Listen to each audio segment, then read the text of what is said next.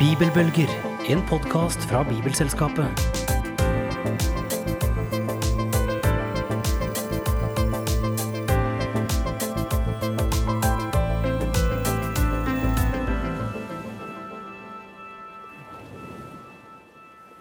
Bibelbølger er podkasten for inspirasjon, kunnskap og engasjement for Bibelen.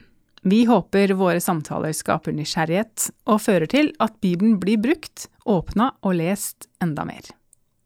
Mitt navn er Helene Fagervik. I 1976, på Bøle misjonshus, ble jeg barnevelsignet. Seks måneder gammel, som første barn av en søskenflokk på tre i en pastorfamilie. 13 år senere valgte jeg å bli døpt som troende i samme misjonssetting. Det er ett år siden at jeg fikk vite at min mormor, som kom fra en luthersk bakgrunn, foretok nøddåp på meg og mine to søsken da vi var små.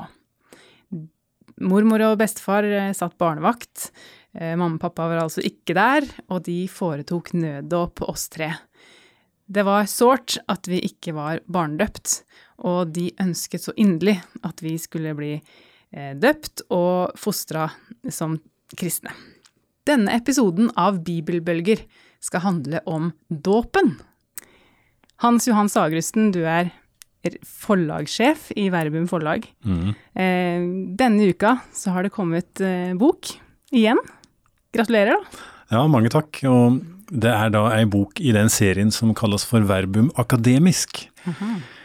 Og Det er noen utvalgte bøker som får lov å bli med i den serien. Og det er eh, bøker som fordyper seg eh, på et faglig høyt nivå, eh, dypt ned i et emne. Og denne boken som har kommet nå, er skrevet av professor Harald Hegstad på MF, og heter 'Dåpen en nådens kilde'. Og hvis du tror at det kommer flust med bøker om dåpen her i landet, så stemmer ikke det.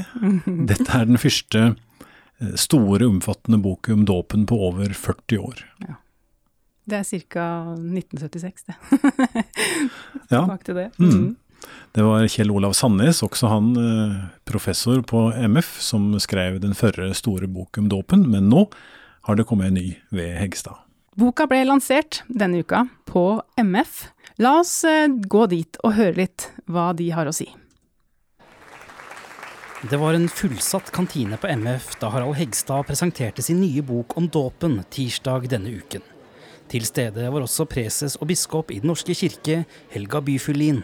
Denne boken både forsvarer eh, Den norske kirkes eh, dåpspraksis, og samtidig så utfordrer den. Og det er knyttet opp til det som jeg sa, og som er veldig sterkt fremme i Hegstads bok. Dette at dåpen er en hendelse. Gud gir oss frelsen i dåpen, men dåpen er samtidig en, en starten på en prosess. Og det som jeg ofte bør bruke, som jeg syns er et fint uttrykk, at vi settes inn på livsveien med Kristus. Eh, mennesker kan eh, vende seg bort fra dåpen. Eh, troen kan bli borte. Eh, men vi kan alltid vende tilbake til dåpen. Den står der med sine løfter, og Gud står ved sine løfter i dåpen. Så Derfor så mener jeg at den forsvarer en veldig åpen dåpspraksis vi har i vår kirke, både med spedbarnsdåpen også barn, og konfirmanter og voksne. Og Samtidig så utfordrer han oss til å jobbe enda bedre med trosopplæring, invitere mennesker til kristne fellesskap som gir næring til troen og næring til tjenesten i verden. Til stede var også professor og pinsenestor Terje Hegertun, og ga respons på boken. Han er svært glad for den økumeniske tilnærmingen Hegstad har. Ja, det er aspekter ved denne boken, øh, passasjer øh, som er høyst relevant også for frikirkelige trossamfunn, deriblant også pinsevennene. Uh, egentlig så, så går, faller den naturlig inn i en utvikling der hvor vi ser at vi snakker mer respektfullt uh, med hverandre om dåp. Uh, og, en del pinsevenner er involvert i det og engasjert av det. og, og vi, vi, henter faktisk veldig spennende impulser fra hverandre. og uh, Så pågår det en, en, en prosess der hvor pinsevennene spør seg selv er det tilstrekkelig å tenke at dåp kun er en symbolsk handling, en bekjennelsesakt nærmest. Eh, er den ikke noe mer enn det? Når det f.eks. står Peter i apostelgjerningene sier at uh, man skal uh, omvende seg, døpe seg til syndenes forlatelse, og så skal man få Den hellige ånds gave. Så kan det se ut som at både omvendelse, tro og vanndåp hører med til det å motta åndens gaver. Slik at det er forbindelseslinjer her som er veldig interessante. Og det syns jeg er noe av det mest interessante med boken, nemlig å se tro, dåp og åndsmeddelelse i en, i en, en samla enhet, mens ofte så har kirkene vektlagt bare ett perspektiv. Men her får vi et mer samla perspektiv. Harald Hegstad, velkommen i studio. Du er professor i systematisk teologi ved MF Vitenskapelige høgskole. Det stemmer. Gratulerer med boka. Takk for det. Ja. Ja, du har gitt navnet 'Dåpen en nådens kilde' til denne boka. Eh, hva tenker du om den tittelen, hva legger du i det med en nådens kilde? Tittelen er, egentlig, er egentlig fra eh, dåpsliturgien til Den norske kirke, hvor det står i en bønn at vi takker deg Gud fordi dåpen er en nådens kilde. Så det jeg lånte det begrepet, men det er egentlig et veldig godt et godt begrep, fordi at eh, nåde er jo et uttrykk for alt det gode Gud gir oss, mm. for frelsens gaver, og dåpen er et sted hvor Gud gir oss sine gaver. Og så er den også en kilde. En kilde er jo, eh, er jo noe som ikke blir eh, tomt uten videre. Den flømmer og flømmer, og sånn er det med, mm. sånn er det med dåpen også. At den, når man eier dåpen, så har man noe å hente der gjennom hele livet. Mm. Jeg veit jo at en del mennesker har historier og fortellinger som går i familien eh, fra sin egen dåpsdag. Det og det skjedde da, eller Jeg hadde sjøl en bror der og ikke fikk av dåpslua, for det hadde gått blåknute på, på båndet og slike ting. Har du hørt noe om din egen eh, dåpsdag, Harald? Har du jeg, jeg vet godt uh, når jeg ble døpt, at det var midt på vinteren, og, at, det og hva presten het som som uh, døpte meg. Så det er utrolig at man, selv om man ikke har noe aktivt minne, så er det mange, også barnedøpte, som har, uh, som har på en måte et slags, allikevel et slags minne om sin dåpsdag. Det har jeg også. Og nå er du professor i teologi på MF og har skrevet bok om dåpen. Eh, hvor ofte tenker du på det at du er døpt? Hva betyr dette for deg i dag? Nei, jeg vil si det Det har betydd mer, mer, og mer for meg, og ikke minst når jeg sjøl ble far, fikk barn og skulle ta stilling til uh, dåp for de, og døpte de som barn. Og nå er jeg nettopp blitt bestefar også, og har døpt, mm. døpt, døpt mitt første barnebarn for en stund siden. Ja, du fikk så, gjøre det. Jeg fikk gjøre det, ja. ja så flott. jeg passa på få være vikar den søndagen når presten var borte, så da wow. fikk jeg gjort det. Så det er klart, da, da minnes man også på sin egen dåp.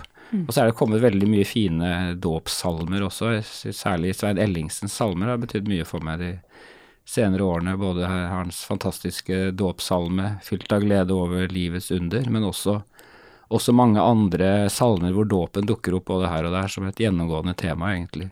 Når jeg vokste opp da i en sørlandsby, på 80-90-tallet, så var det liksom det bedehuset oppi der, de holdt på med barnedåp, og så var det noen andre som holdt på med voksendåp og troendåp, og, og, så gjorde vi sjelden noe sammen. Mm.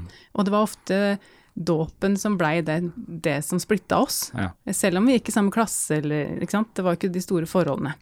Men hva Det er økumenikk og økumenisk og disse vanskelige ordene som jeg må konsentrere meg om for å si. Hva betyr det?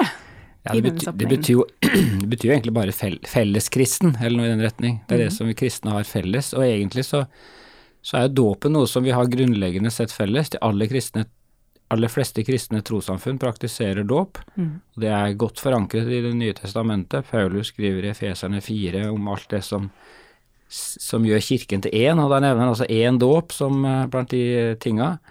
Og Samtidig så vet vi at dåpen er noe som, eh, som, splitter oss, da nettopp fordi vi har ulik oppfatning, særlig omkring dette med dåpspraksis, barnedåp, tronesdåp. Mm. Uh, og det har jo fått den konsekvensen at enten så samarbeider man ikke Ellers så samarbeider man, men dåpen blir et tema som eh, ikke nevnes. Det er jo en erfaring fra mye sånne felleskristne sammenhenger, at man, unn, man, unngår det. Så selv om hver av kirkene som deltar i samarbeidet, i og for seg har, har en teologi om dåpen, og dåpen er viktig i hver enkelt kirke, så blir, så blir, eh, så blir dåpen lite framme i disse fellestingene, fordi det, fordi det splitter, og da mister vi en viktig nytestamentlig, viktig nytestamentlig sannhet. Mm. Du skriver at det har skjedd noe med klimaet, økumenisk, altså felleskristent, de seinere året. Før så dreide jo dåpsteologi ofte om å Det dreide seg om å vise at en sjøl hadde rett framfor andre syn.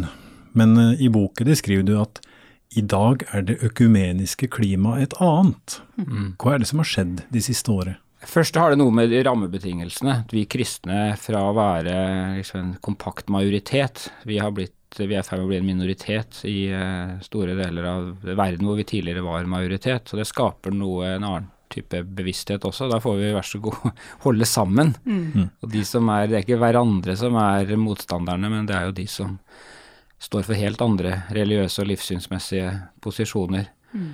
Så det, er, det, tror jeg er en viktig ytre forutsetning for at vi, vi får pent finne ut av det med hverandre. Mm. Og så er, er, det viktige samtaler som har foregått øh, på både lokalt, men også mellom kirkesamfunnene, både internasjonalt og nasjonalt. Uh, mange synes at sånne økumeniske prosesser er, sånn, det er bare noen som sitter på toppen, og at det ikke har så mye med vanlig menighetsliv å gjøre. Men jeg vil mene at nettopp de samtalene mellom teologer og kirkeledere på verdensbasis har gjort det mulig også i større grad med lokalt samarbeid, og man har større frimodighet til det. Mm. Og da er jo dåpen et av de uh, temaene som det har vært snakket veldig mye om. Uh, et særlig et viktig dokument som jeg nevner i i boka fra 1982 som heter 'Dåp, nattvær, embete' eh, fra Kirkenes verdensråd. Som, hvor, hvor, i stedet for å starte med de tingene som man er uenige om, og liksom vise forskjellene på dåpssyn, så starter man med å si noe om det man kan stå sammen om. Og når man skal si noe om det man står sammen om, så går man da naturligvis til det vi har felles, nemlig de bibelske tekstene. Og så ser vi hvordan vi har tolket det hver på vår måte. Og så kan det, vise viser det seg ofte da, i sånne samtaler at det som, som tidligere framsto som uforenlige motsetninger, i virkeligheten handler mer om ulik begrepsbruk, ulik språkbruk, ulik vektlegging. Mm. Og sånn har man kommet nærmere hverandre. Mm. Så du mener at dette er ikke bare storkirkepolitikk, men det er på norsk eh, lokalnivå? En, en norsk prest og en norsk pinsevenn som nå møtes over frysedisken på, på butikken, de, de, prater lettere sammen eh, enn for 30 år siden? Liksom. Ja, absolutt. absolutt. Jeg husker fra min egen ungdom, så var jo nettopp det med pinsevenner hva synes jeg var problematisk, for å si det sånn. Jeg visste at de hadde et uh, ubibelsk dåpssyn, sånn som jeg så det, og da ble mm. det ofte en litt sånn hissig debatt om voksendåp og barnedåp, og man møtte pinsevenner i ungdomsarbeid osv.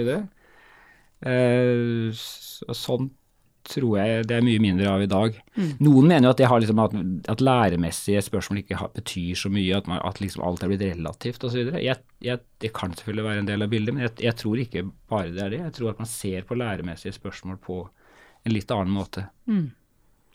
Og du sjøl, da? Hva, du antyder at du var på en måte hissigere til å debattere da du var yngre. Eh, hva har skjedd med ditt eget syn på dåpen i senere år? Nei, jeg, så, jeg, står fortsatt på et luthersk dåpssyn. Jeg har ikke skifta dåpssyn i den forstand, men jeg ser også i større grad verdien og anliggende i, i, andre kirkers tilnærming til, uh, til dåpen. At vi har noe å lære av hverandre. At det som jeg så på som uforenlige forskjeller, også i mange tilfeller har noe med ulik vektlegging og ulik begrepsbruk, som jeg sa. Mm. Vi hørte jo i responsen fra tidligere i, i dag under boklanseringen Eh, og du har skrevet det sjøl også, at en kan se på dåpen på, på, to måter. Du kan se på den som ei enkelthending, noe som skjer der og da. Eller du kan se på den som en prosess. Mm. Mm. Si litt mer om det, det var spennende. Ja, det handler om dette med dåpen som tegn, egentlig. Altså Dåpen er jo en ytre handling som man bruker vann ikke sant, for å vise noe, en annen type åndelig, en åndelig sannhet. Og det denne, dette det tegnet viser til, da, det er både noe som skjer der og da i dåpen, altså Gud handler med mennesket i dåpen. Det er uh, helt klart et bibelsk motiv, sånn som Terje Hegertun også refererte til det, i det utdraget fra samtalen med han. Mm. Men så viser det også framover. For det er klart, den, når vi sier at vi får frelsen i dåpen, vi får evig liv i dåpen, ja, vi gjør det, men på en måte gjør vi det heller ikke, for vi vet jo at vi skal dø. Vi vet jo at vi, ja, vi får syndenes tilgivelse, men vi faller på ny synd. Altså, vi er jo ikke, vi er jo ikke frelst for alltid, eller den endelige frelse. Så, men det lover Gud oss i dåpen, så dåpen peker framover mot den ytterste dag, når vi skal stå opp fra de døde og, og være med Gud for alltid. Da er, har vi fått dåpen, eller det dåpen peker på fullt og helt. Og så i løpet av livet, gjennom livet, så får vi også stadig, stadig del i dette på nytt og på nytt. Det er ikke sånn, Man må ikke tolke sånn at dåpen liksom bare gir en begynnelse, og så får vi liksom litt mer og mer. Dåpen gir på en måte alt, men på en foregripende og foreløpig måte. Så dette alt som vi får i dåpen, det tar vi stadig mer i bruk, det får vi stadig mer erfare gjennom livet, helt til det blir vårt helt og fullt uten synd og uten død på den ytterste dag. Ja, det er store perspektiv. Ja, det er det. wow. Du bruker ordet tegn og tegnhandling ja. om dåpen. Eh, det har ikke jeg hørt andre bruke før. Kan du si litt mer om det? Ja, nei det er jo eh, Det er, jo, eh, det er ikke jeg som har funnet på det ordet, for å si det sånn. Det er jo gjennomgående innenfor i teologihistorien, helt tilbake til Augustin og Luther også, at man forstår forstår dåpen og sakramentene som, som, tegn, som er en ytre handling, men som viser, viser utover seg selv. Eh, nå har jo dette med sakramentene og dåpen som tegn blitt forstått på litt ulike måter. Noen har forstått det bare som et rent symbol, at det måte, bare illustrerer en virkelighet som finnes et annet sted. Den tegnforståelsen som jeg tar til orde for, og som jeg finner hos Augustin i Oldkirken og Luther i reformasjonstiden, og hos mange mange kirker i dag, det er jo at som tegn så, så, har, så gir dåpen også del i det som den peker mot. Virkekraftig tegn er et begrep som bruker i, i boka, f.eks. Okay. Du bruker bildet av en, en, vårblomst. Ja, ja. For et tegn kan jo være et, et, et skilt som viser til et sted. Da, da er det egentlig ingenting som det skiltet har felles med det som det viser til. ikke sant? Et metallskilt hvor det står navnet på en by eller bygd, det har ikke så mye med den byen eller bygda å gjøre. Mm -hmm. Mens derimot en vårblomst, når du ser den første hestehoven om våren, ja. da er på en måte hestehoven er en, er en del av våren. Mm -hmm. ikke sant? Men det er et tegn på også noe mer. Og Sånn er også dåpen. Den er et tegn på noe som dåpen selv er, er en del av. Kan du bytte ut ordet tegn med bevis? Nei, jeg vet, jeg tror ikke jeg vil det. For bevis, det er på en måte, det er på en måte litt mer uh, uimotsigbart. Altså tegnet har også dette litt sånn uh, litt sånn uh, ambivalente, tvetydige i seg. Det kan på en måte motsies, ikke sant. Jeg kan si den hestehoven, den Nei, det hender det kommer midt på vinteren, altså det er ikke noe sikkert. Ja. Det er ikke noe sikkert tegn, ikke sant. Og, mm. og dette tegnet i dåpen, det, det må det det må tas imot i tro. Mm -hmm. Så tegn, løfte, tro hører sammen. Mm -hmm. Endelig beviset, på en måte, det får vi først på den ytterste dag, når Jesus kommer tilbake. Da trenger vi ikke lenger tro, for da, da har vi virkelig bevis. I slutten av boka så utfordrer du Den norske kirke til å vurdere å bruke mer vann, og til å dykke folk helt under. Ja. Hva er bra med å bruke mer vann?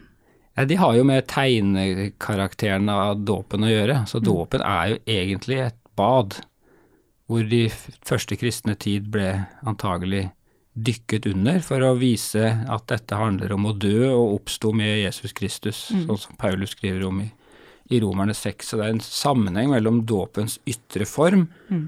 og det innholdet som dette tegnet viser til. Mm. Og det er klart, jo mindre vann man bruker, ja. jo mindre tydelig blir det tegnet.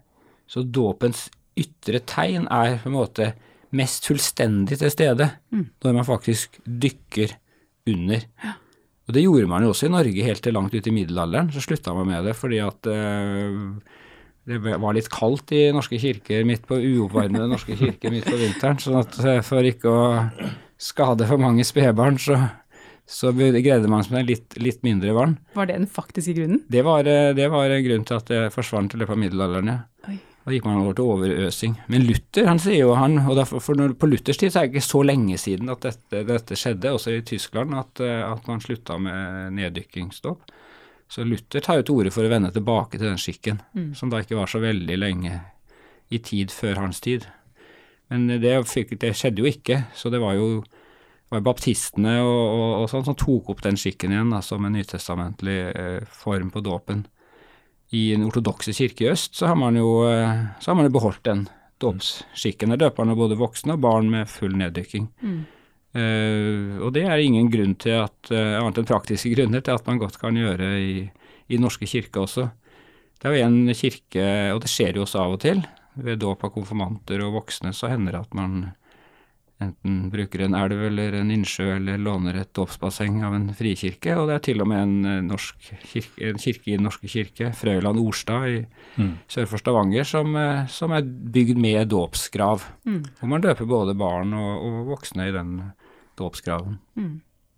For da er det eh, ne, eh, begravet med Kristus og oppstått med Kristus. Ja, ja, ja. Med den Grav. Som dette med overøsningen med tre øsebarn får ikke fram på samme måte. Det betyr jo ikke at det er noe mindre dåp, det er ikke noe mindre gyldig. Det er ikke at den gir noe mindre enn den andre dåpen, men det kommer enda tydeligere til uttrykk. da, og Dette å på en måte gjøre litt ut av dåpen, det er jo ikke så Det er jo, ikke, det er, det er jo bra. Mm. Ja. Både for den selv som døpes, og for, og for uh, pårørende og for menigheten å minnes på sitt egen dåp når man er med på andres dåp. Mm. Ja, Du bruker jo nå, hører jeg, stadig eksempler fra andre kirkesamfunn og andre tradisjoner enn den lutherske som mm. du sjøl står i. Ja. At du forteller hvordan det er i den ortodokse kirka og i, i pinsekirker og slik. Eh, ville det ha vært vanskelig å skrive det for 30 år siden i en luthersk bok om dåpen? Er det noe nytt du har innført, at du har dette utblikket mot andre? Nei, altså man var nok, var nok klar over, over, eh, andre samfunn og andre samfunnspraksis eh, den gangen også. Men man var kanskje litt mer opptatt av å begrunne sin egen, forsvare sin egen praksis. Mm. Men klart For min egen del, jeg sa jo noe om min eh, omgang med pinsevenner, mitt syn på pinsevenner i ungdommen. så det er klart det å bli kjent med andre kirker, å lære om andre kirker. Mm. Eh, jeg tror kanskje min første virkelig aha-opplevelse om hvor sært det var å være norsk lutheraner, det var da jeg var et halvt år i, i Jerusalem. Mm. Ja og liksom så alle det mangfoldet av kirker der. Mm. Hvor det å være liksom lutheranere fra Norden, det var ganske sært. Mm. Ganske spesielt og ganske eksotisk. Fordi, det, var, det var du som var rar? Altså. Og jeg som var rar, ikke sant. For nå hadde jeg liksom sett på det å være Det var liksom normale, men det var det absolutt ikke der. Og det var så mange kirker og så mange måter å uttrykke troen på. Ja. Ja, jeg har jo rusla rundt og vært navneløs eh, som barn, selvfølgelig. For jeg fikk jo ikke noe navn når jeg ikke blei døpt. Ja, det var jo synet Nei. på alle de som da var det. det var ja, de, de sa det til de deg? De sa det til meg. Akkurat. Så jeg, ja. og nå forteller du at, at uh, ei kirke på Sør-Vestlandet altså har dåpsbasseng ja. i, i, i, den norske kyrkja. Mm. Um, det er flere og flere som blir døpt når de ikke er småbarn som blir døpt som konfirmanter. Jeg, jeg mener også, du sa under seminaret i dag at den norske kirke er det kirkesamfunnet som utfører flest voksendåp her i landet? Ja. ja, det tror jeg nok helt sikkert stemmer, ja. Mm. Det er jo en helt ny situasjon. Ja da, det er jo det. Mm. Det er jo det. Så det er norsk kirke døper først og fremst spedbarn naturligvis fortsatt, men det er et økende antall, og det med, med ungdom og voksne som døpes. Uh, for det viser seg jo at det er at det er mange, også eldre mennesker, som ikke ble døpt som barn. Enten fordi de hadde bakgrunn i en pinse- eller baptistisk sammenheng, eller, eller andre grunner til det. Så man har hatt sånne, sånne drop-in-dåp flere steder, mm. Som, mm. eh, som, er en fin anledning, hvor det kommer også godt voksne mennesker som, som har tenkt på det og gjerne ville bli døpt, men det å gjøre det i en vanlig gudstjeneste og, på en innrømme at man ikke var døpt osv. Det var, var satt langt inne, men da var det en anledning til å gjøre det. Så det at dåp ikke er identisk med barnedåp Dåp er også barnedåp, men dåp er også dåp av ungdom, voksne, eldre, pensjonister, hvem det måtte være. Dåpens kilde er for alle. Men hvis det da er eh, en person som hører på denne podkasten, som er i akkurat denne situasjonen og ikke ble døpt, og aldri har tatt det steget, hvor hva ville du sagt til vedkommende? Hva er grunnen til at du nå skulle la deg døpe? Hvorfor skulle du gjøre det? Nei, Hvis det er sånn at du virkelig tror på Jesus og ønsker å ha del i frelsen i Jesus, så ønsker Gud å på en måte styrke deg i det og, og tale til deg personlig i, i dåpshandlingen og gi deg et løfte om, om det evige liv på en helt spesiell måte nettopp fordi det er personlig, det er til deg i dåpshandlingen. Så da vil jeg oppfordre til å ta kontakt med en menighet eller en eh, prest eller pastor og undersøke muligheten for å bli døpt. Går det an å døpe seg sjøl? Nei, det, det, det, er, det er en ting når så, skiller den kristne dåpen faktisk. Jeg skriver litt om det i innledningen i boka, at dette med sånn renselsesritualet med vann, det er jo kjent fra andre religioner, også fra jødedommen. Men der er, eh, gjør man det, utfører man som regel disse ritualene på seg selv. Det som er helt spesielt med den kristne dåpen, er nettopp at man ikke døper seg selv, men man blir døpt av en annen. Det er en annen som må utføre dåpen. Og det har jo også noe med at dåpen er på en måte en inngang til et fellesskap. Da er det sammen med noen andre, derfor er det en, en annen som døper, og det er et fellesskap det døpes inn i.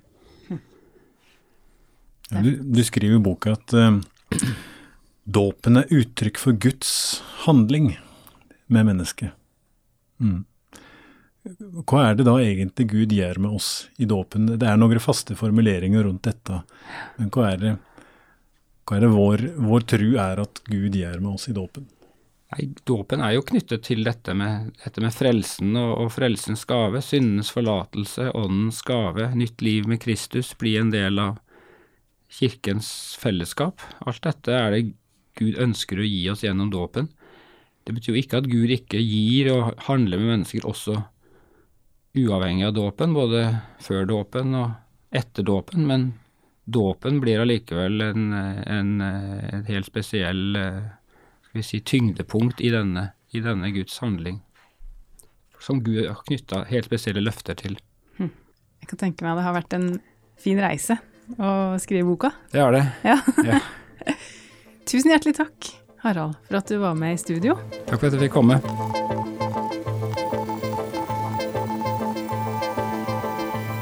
Du har hørt podkasten Bibelbølger fra Bibelselskapet. Har du spørsmål eller kommentarer, send meg en e-post på helene at bibel.no.